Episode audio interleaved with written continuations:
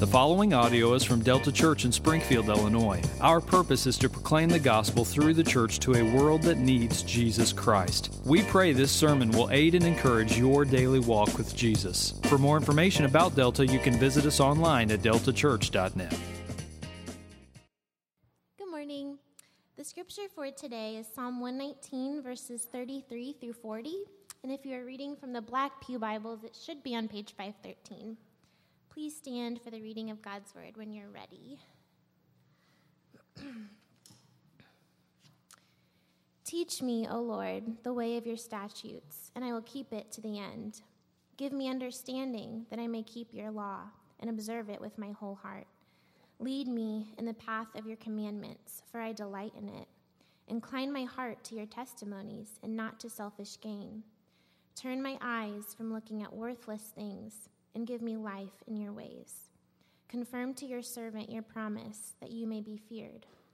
Turn away the reproach that I dread, for your rules are good. Behold, I long for your precepts. In your righteousness, give me life. Amen. You may be seated. Well, good morning. Thank you for worshiping with us this Memorial Day weekend. We are um, in a, the front end of a new sermon series. Uh, we're going to be taking uh, four weeks. This is week number two of just looking at some key sections of Psalm one nineteen, and we've titled this sermon series, Sufficiency in Suffering, what the psalmist does in Psalm one nineteen, which is the longest chapter in the book of the Bible.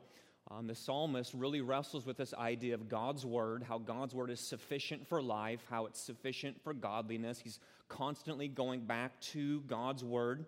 But then, as we're going to see in the next two weeks to come, that as the psalmist finds himself in a place of suffering, as affliction comes his way, when situations of life just seem to land in his lap, um, situations that he necessarily wasn't even expecting, what he's going to do is he's going to actually run to the sufficiency of God's word in those moments um, as the anchor for his soul. And so we're going to take these couple of weeks to look at the sufficiency of God's word and how it's sufficient even in our suffering.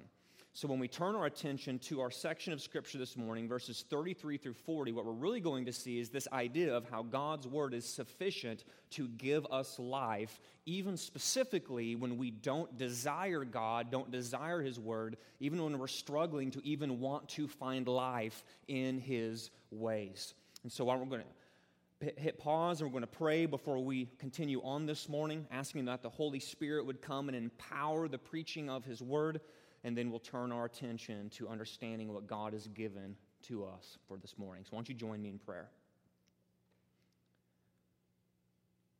God, your word is life. Your word is power. Your word is strength. Your word is good. Your word is sufficient. Your word is sustenance for our souls. When we're suffering, it's sustenance for our souls when life is just seemingly good. And all these things tr- are true about your word, mainly because your word points us to you. When we go to the Word, we get you. When we go to the Word, we get to understand you. When we go to the Word, we find the satisfaction for our souls because we get to find you. And so this morning, Father, I pray that through the power of your Spirit, that you would charge and empower my word so that as we look to the Word, we wouldn't walk away this morning merely having grown in head knowledge of you, but we would walk away this morning with hearts aflame, with love for you, because we have spent time dwelling on you, thinking about you, desiring to know you, growing in you. God, do this for your name's sake. Do this for your glory. It's in Christ's name we pray. Amen. In Greek mythology, there are creatures that are known as sirens that have the power to lure sailors away to their doom with the sound of their singing. So, armed with a desire to accomplish their mission, the sailors would run the risk of shipwreck on the rocky coast of the island that these sirens would live on, if they became enchanted by these creatures, if they sailed their ship too close and heard the sound of their voice and heard the sound of their singing. They would be going one way with one desire in their heart, with a mission to go and accomplish something. But if they got too close in Greek mythology to these sirens, they would be so overpowering, they'd have such power to lure the hearts and the desires of the sailors that they would actually become to believe that what I once was doing is no longer worthy.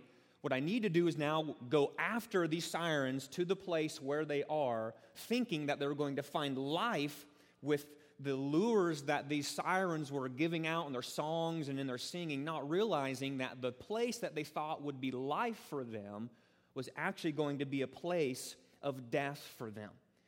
So when the sailors didn't realize was that the allurements of something better that was being offered by these sirens, it just wasn't going to go well for them. It wasn't going to actually lead to life. The better thing they thought they would find over here was actually going to lead to their doom. And for those of us who follow Christ, to hear this story about the sirens and their, their power and their ability to lure us away, to change the desires of our heart, to make us think that there's, that there's better things over here, better things apart from where we desire to be, to hear this story of just this power and the tug and the pull that sometimes desires can have at the level of our heart, to hear this story is to hear something which has an all too familiar ring to it. it. See, at one time or another, we have all felt the tug and the pull of battling desires in our heart. We know what it's like to feel the allurement of something better, to feel the siren seduction of sin, to feel our hearts drift from God and His Word to a place that seems like it would offer us life, only to realize that once we get there, we find the complete, exact opposite of life. What we find is death. See, we know that walking in the way of God's Word is the path that leads to joy in God. That's what we looked at last week when the psalmist is talking about the blessed people of God are those whose way is blameless, who walk in the way of the Lord, walk in the way of His Word. We know this to be true. We know that walking in God's way, walking the path of His Word, is where we find genuine joy in God. But the reality is, there are times when we simply don't desire what we know to be true. We don't desire God. We don't desire His Word. And quite honestly, there are times when we just simply don't desire to find life in His ways. And all this led, led me to ask this question as I was thinking about this and just sort of beating on the text this past week and trying to meditate on this word and wrap my heart around the, the idea of what the psalmist was getting at in verses thirty-three through, through forty, this, this understanding of the tug and the pull and the battles of our, our heart's desires, recognizing there's, there's times in my life when where I, I just don't quite desire God the way I ought to desire God. And I don't desire His Word the way I ought to desire His Word. And there's just times it's like, man, I know the path that leads to life is found in God's ways, but like I'm just simply enjoying life on my own path over here apart from life in God's ways. It just led me to ask this question. If this is true, if this is the reality that we find ourselves in and seasons of our lives and in our Christian walk, how then do we fight to align our desires? How do we do this? Because when we are in that tug and that pull of the desires of our hearts being, being tugged by sort of the siren call, the seduction of sin, but knowing that this is the path that leads to death, but over here is the path that leads to life. It's in God's ways and it's in His Word. When we're sitting here feeling the tug and the pull of the desires of our heart, how then do we fight to align our desires with God's ways, especially when we don't feel like it? Like when we just sit here and it's like we're sort of having this conversation in our head going like, man, I know the path that leads to life, but like I'll just be honest with myself. Self, like we just don't really desire to go this way. the way of death seems to be just more delightful, more pleasurable. There seems to be more joy in this path. So again, how then do we fight to align our desires with God's ways, especially when we don't feel like it, when the desires of our hearts want to have nothing to do with God or His Word? What are we to do? This, I believe, is the central question that the psalmist is wrestling with in verses thirty-three through forty in Psalm chapter one nineteen. And as the psalmist wrestles with this reality in his own life, what he's going to do is he's going to show us that when you and I struggle to desire God, when you and I struggle to desire God in His ways, God has the power to give life by actually changing our desires to what they ought to be. See, two times in these verses, the psalmist is going to plead for God, plead with Him, saying, please give me life. He's going to say, give me life in your ways, in your righteousness, give me life. And in doing this, the psalmist is ultimately praying to God, saying, listen, give me life according to your word. He says this back in verse twenty-five, give me life in your word. I want life in your ways, in your righteousness, give me life. He knows the pathway of life, and he's saying, God, my heart's prone to be over here. But God, I need you to even make me want to desire to be over here, because right now that desire is just not in my heart. And what I love about these verses is that as the psalmist begins to plead in prayer, he becomes a model for us. He models for us a gutsy approach to God when the desires of our hearts are far from God. Seven times in a row, the first seven verses of our section this morning, they come off as commands. He's going to boldly yet humbly tell God, these are the things I need you to do. I need you to teach me. I need you to give me understanding. I need you to lead me. I need you to incline my heart. I need you to turn my eyes. I need you to confirm your promises. I need you to turn your way. In a way, he's like saying, God, he's not commanding God in the sense of he's superior and God's inferior. He's coming to God with a heart of desperation, saying, God, like I, I know I'm over here. And like I know like, I have no power to change the desires of my heart to put me on the path that leads to life. So God, I'm desperately asking you to do what only you can do. Change my heart to even want to desire life in your ways. I am dependent on you, he's going to say. I need these things from you. I'm incapable to do these things for myself. I'm desperate for you to give me life in your ways. And so as we turn to verse thirty-three, the psalmist is first going to show us this truth, that God gives life by guiding us in the way of His Word. God gives life by guiding us in the way of His Word. Starting in verse thirty-three, the psalmist begins with a prayer for divine guidance. He's asking, saying, God, I need you to guide me in this way, because if I'm left to my own devices, this isn't going to go well. Listen to what he says. He says, teach me, O Lord. That's the language of guidance. God, I'm asking you to guide me. Teach me, O Lord, the way of your statutes, he says. And I will keep it to the end. Give me understanding, he says, that I might keep your law and observe it with my whole heart. See, knowing that life is found in God's ways, the psalmist begins by asking God for help in understanding His Word. He says he understands that God is the master teacher, and he understands that he's the student. So he's not going to dare to presume that he knows better than God. He's coming with a heart marked by humility, saying, God, you're the teacher, I'm the student, I need you to guide me in your ways. He knows that left to his own devices, the psalmist will remain untaught. And what he needs is guidance from God. So he says, teach me, O Lord, the way of your statutes. I need you to give me understanding. But notice something. Notice what he does. The psalmist isn't asking God for His guidance so that he can be puffed up with knowledge. Rather, he is seeking God's guidance for the sake of obedience. He's not saying, God, give me a bunch of theology so I can be a big fathead and walk around proving everybody how smart I am in the Bible. He's not asking for that. He's actually saying, God, I'm desperate for you to teach me because I long to walk in obedience. I don't want guidance for self-knowledge. I want guidance for obedience. Again, he says, teach me the way of your statutes, and I will what? Keep your way to the end. Give me understanding. Why? So that I may keep your law and observe it with my whole heart. The movement is from the head to the heart. He wants knowledge here so that that knowledge will affect here. Give me knowledge. Give me understanding. Help me to know your ways. I know life is in your word, so we need to start there.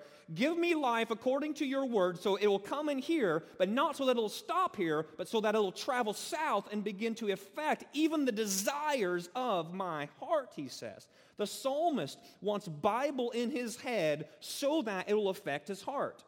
If you want to jump into the New Testament and put it in New Testament language, the psalmist understands the difference between a hearer of the word and a doer of the word. James says, for if anyone is a hearer of the word and not a doer, he is like a man who looks intensely at his natural face in a mirror. For he looks at himself and goes away and at once forgets what he looks like. But the one who looks into the perfect law, the law of liberty, and perseveres, being no hearer who forgets, but a doer who acts, he will be blessed in his doing. Language very similar to what we looked to last week. See, the purpose of God's statutes is to lead us into the way of his statutes, which is a transformed life shaped by the word of God. It's not enough just to have a mind that wants to know God's testimonies in your head.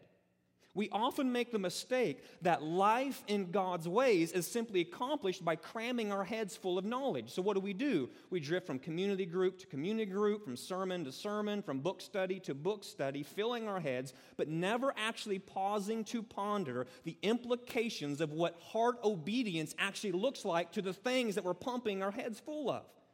So the psalmist is seeking to avoid this mistake, which is why he tells God, give me understanding because I really want to desire to walk in obedience to you. In essence, he's saying, I want to understand the Bible so that I really will keep it with my whole heart. So again, the psalmist understands that God gives life by guiding us in the way of his word so we can obey with the whole heart. But this truth is the point of tension. This very thing which God uses, his word, is oftentimes the very thing we don't desire. It's like sitting here going, I've got, I've got the key that unlocks life to God. I've got the key that shows me God himself. I've got the key that shows me how to find life in his ways. But there's times, we have to admit this, I don't think I'm preaching to myself. There's times when I look at this and go, this is the key. This is how I get God. This is where I understand God. This is how I grow in God. This is how I walk in God. This is how I mature in God. But there's just times when I simply look at that and go, I don't desire it. I don't want it. I don't want the thing that is going to get me on the path and keep me on the path of walking to God. And so again, we have to ask, what do we do in this moment? When we feel this tension, the tension of the very thing which God uses, namely his word, to guide us in his way, when we find ourselves going, this is the absolutely one thing that I have no desire for right now. I believe this question is on the heart and the mind of the psalmist, and that's why the psalmist transitions to show us that God also gives life by turning our hearts to his word. God also gives us life by turning our hearts to his word. So not only does he give life by guiding us in the way of his word, but God gives life by turning our hearts to his word. Notice the language he starts using in verse thirty-five. Lead me, he says. Some of your translations might say, make me walk. Lead me in the path of your commandments. Make me walk the path of your commandments, for I delight in it, he says. Incline my heart to your testimonies. He's saying, God, I don't want it. I need you to make me want it. Incline my heart to your testimonies. Not to selfish gain. Turn my eyes from looking at worthless things and give me life in your ways, he says. See, the, the siren seduction of selfish gain is powerful. And one of the ways desire for selfish gain can work itself out is actually in the way we approach the Word of God. So instead of approaching God's Word so we can get more of God, we approach God's Word with self-serving purposes. We want to look wise in our own eyes, or we want to look wise in the eyes of another, or we approach it just so that we can have the smart answer at community group, or we approach it so that we can just have some sort of little one-off feel-good because we just sort of plucked a verse out of context and we're just sort of wielding it however we want to. There's a lot of ways that we can approach the Word of God motivated by selfish gain and not motivated out of a desperation to get God. Now, there's nothing inherently wrong with approaching God's Word seeking wisdom. But we have to admit there is a difference with a heart that is motivated out of desperation for God and His ways and a heart that is motivated by self-promotion. The psalmist is the former, and he is basically telling God, listen, not only do I need you to make me walk the path of your commands, God, I need you to make me even want to walk this path. Not only do I need you to lead me on this path, but I need you to even incline my heart to your testimonies. I need you to even turn my eyes from looking at worthless things. Now, the question becomes this: why does he speak like this?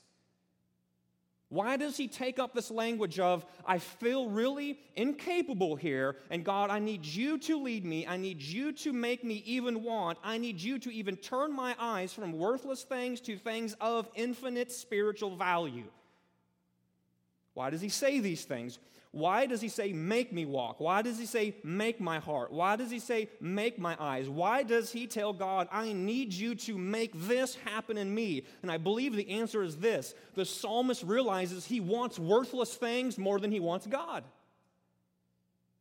His heart wants selfish gain more than it wants God's Word. His heart delights to walk in its own path apart from God's leadership. And so he's sitting here like, I know the attitude and the motivations of my heart, and I just love things not of God. And I'm so prone to find myself in this place. And I'm so prone to love this place more than where I know I need to be. And so he's crying out with God, God, do something in me. See, God has made it possible for you and I to experience joy in this life. Unfortunately, as a result of sin entering this world, you and I tend to pursue joy in all of the wrong places. Things which are worthless are deemed to have value. We fix our gaze on material gain. We turn to wrong things. We delight in Facebook more than fellowship with God. We love money more than moments of time spent with God. I don't know how your mornings go, but it's like a battle every morning when I get up. Phone in hand, almost immediately, and my heart jumps right onto Facebook. And it pulls me. It's like the siren seduction. This is better, time better spent. Time well spent, come to me. Next thing you know, thirty minutes are gone by, twenty minutes are gone by, whatever it might be. Next thing you know, you're running out the door, wondering, I just, what, what just happened there? The desire of my heart in that moment was simply this: I bought into the siren seduction that Facebook would be better than time spent with God. I mean, that's one minute example of a thousand to one that are probably running through your head. See, the psalmist understands this tension, this battle of desires in the heart. He understands these things, and this is why he said, listen, we need God to act. We need God to, to turn our hearts to go and want to even want to desire His ways. So notice that instead of folding in on himself, because I believe the psalmist is feeling this tension. He's here living in this world. But notice what he does as opposed to what he does not do. What he doesn't do is just fold in on himself, start kicking the ground and going, well, man, you know, it just stinks. I'm so weak. God's far from me. I'm never going to hear from him again. He's so distant. Why doesn't he, why doesn't he speak? Why doesn't he act? Why doesn't he draw near? I must be some sort of like freshman squad Christian, and all these other people are, are doing well in life, and they're doing good. They automatically have, have their life together. Just, they're just sort of tra- traipsing through life, automatically finding joy in life. He, he, doesn't, he doesn't do that. He doesn't spin out on himself, because his heart is where it ought not to be. Notice what he does. Instead, knowing that this is where his heart is, he fights boldly by telling God, God, I need you to incline my heart. The reality of his heart leads him to plead the power of God and his ability to change the heart. And so when he wakes up in the morning and he pulls out his iPhone back in the Old Testament and starts going, man, like I want Facebook a little bit more now than God. What he's doing is he doesn't go like, man, this sucks. I hate that I am this way. My heart, why don't you get your act together? No, he looks and he says, man, like God, I'm so prone to want worthless things. God, give me the desire to want your path of life. Get, turn my eyes. I want stuff. I want the things of the world, but the things of the world are fleeting. God, turn my eyes to you.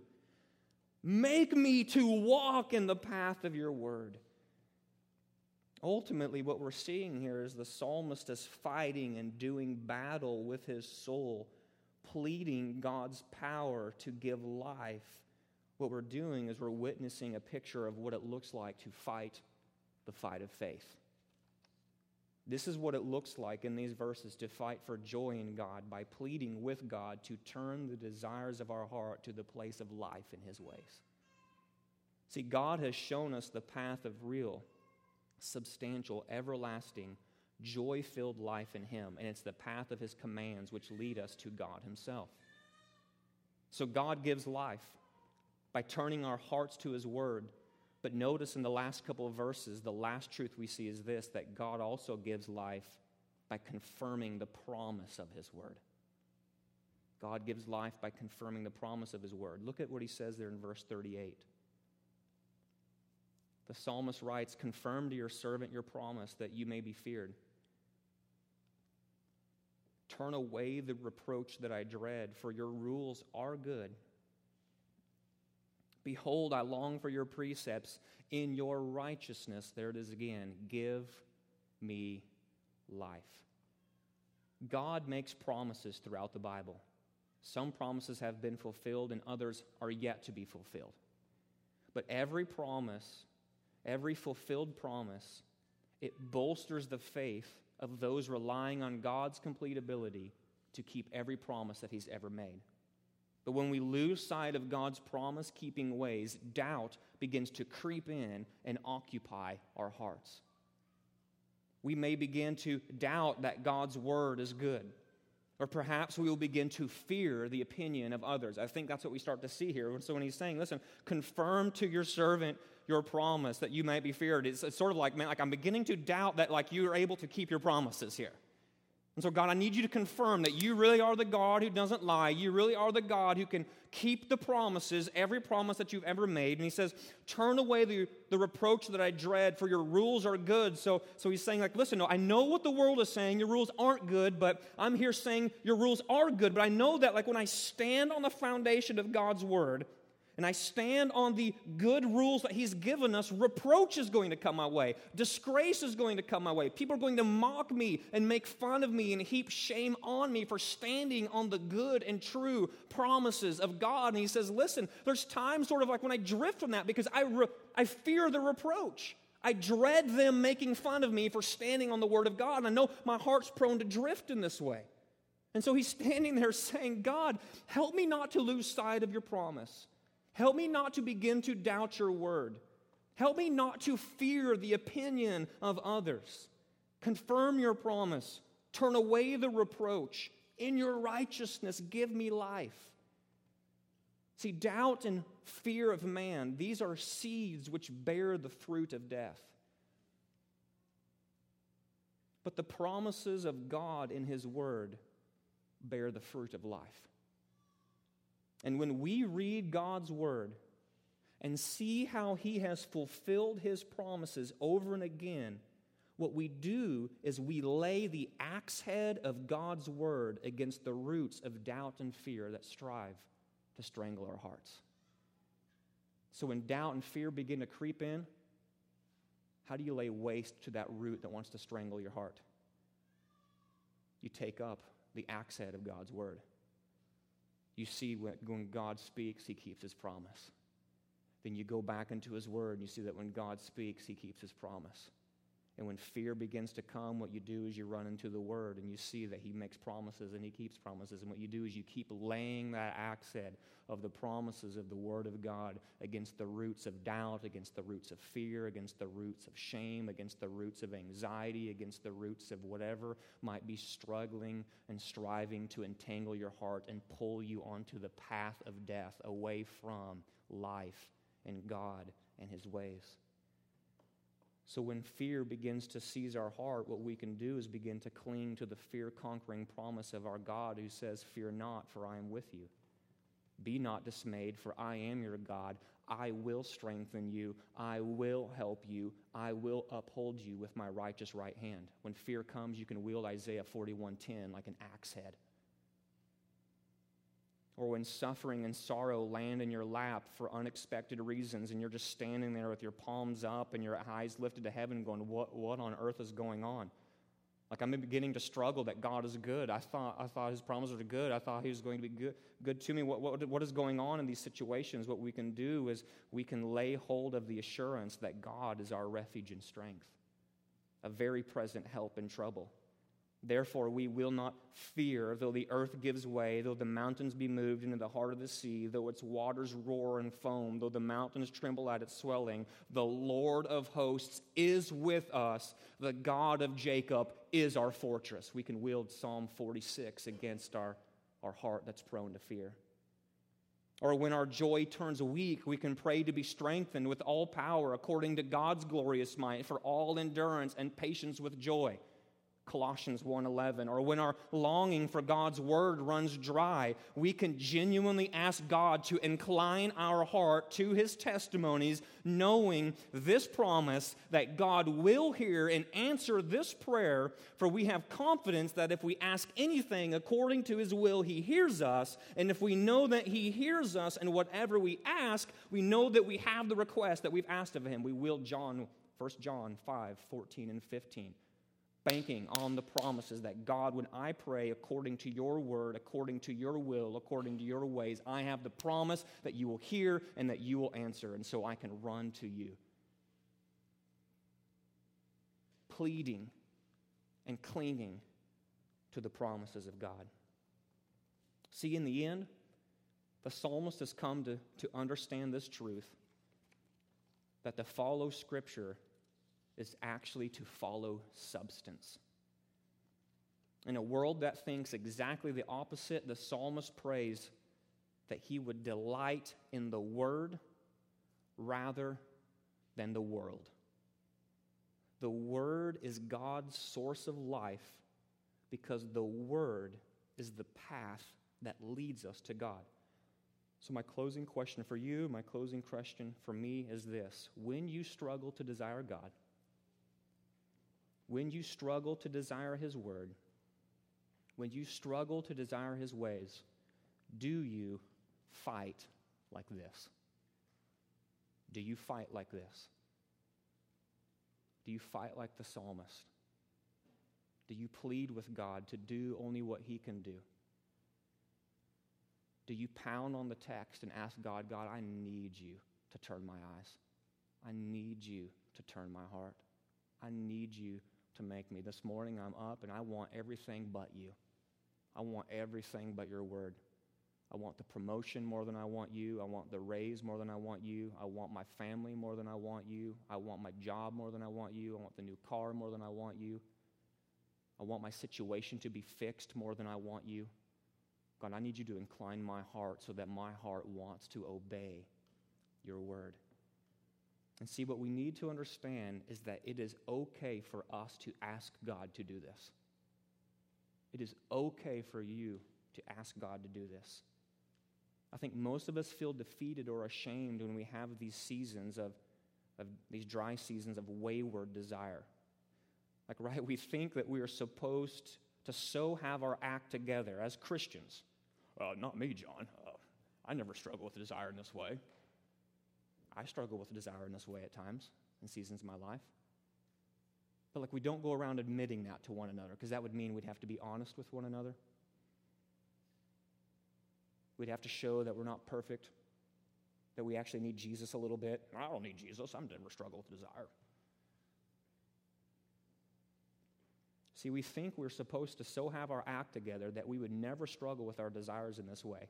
But then what happens is then we spin out, wrongly believing that since we do at times struggle with our desires for God and His Word, that this must be proof that something really is wrong with me. And so then what we do is we isolate ourselves over in a corner, believing a lie, and we begin to spin out, not just simply going, confessing, listen, God already knows the desire of your heart is wayward, so just talk to Him about it. Own your weakness, man. This is the thinking of the enemy that says, no, go and isolate because no one else out there is dealing with this, only with you, because you're like your freshman squad. Everyone else is varsity, all-star team. When everyone else is over here going, man, I wish someone else would speak up because I feel like I'm freshman squad and everyone else there, out there is on varsity. But the beauty of God's grace is it brings and it creates a place called the church where we can just come and be open and honest going, man, like I'm struggling to desire God today. I'm struggling to desire His ways. I'm struggling to find life in His path. And the, the good news of grace is that it says, listen, own your weakness, glory, that Christ's grace is sufficient for you and that His power is made perfect in weakness. And so what you do is go, God, I'm weak today. Then you go to your knees in prayer, God, incline my heart. Then you get up and you're driving into work and you're wanting to flip the finger to somebody and you're screaming and yelling because people are cutting you off. And you're like, God, I'm weak.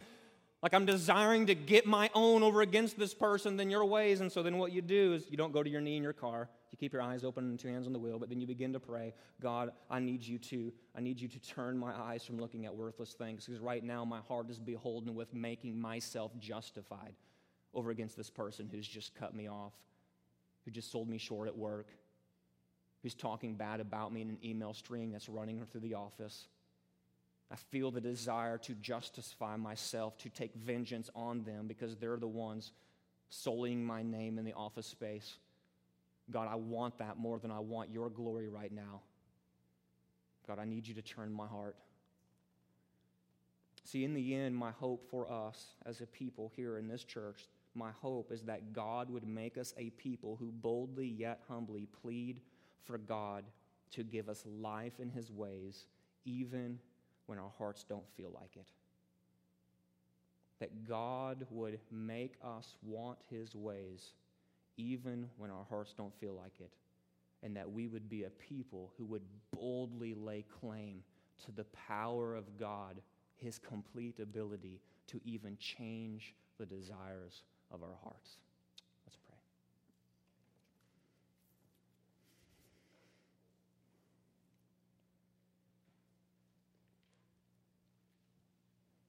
Give me life in your ways, O Lord. Teach me the way of your statutes. Give me understanding so that I may observe your word with my whole heart. Lead me in the path of your commands. Incline my heart to your testimonies. Turn my eyes from desiring worthless things. Confirm your promises that you may be feared. Turn away the reproach that I dread, for your rules are good. Behold, God, do this in us. Behold, make us be a people who long for your word. God, we're not asking you to do this so that the name of Delta or our names would be made great, but we're asking you to do this so that the name of Christ and the power and the strength of Him in us would be magnified and broadcasted to the world around us. God, come and do these things in the hearts of your people. Make us to want your ways. It's in the powerful name of Christ that I pray. Amen.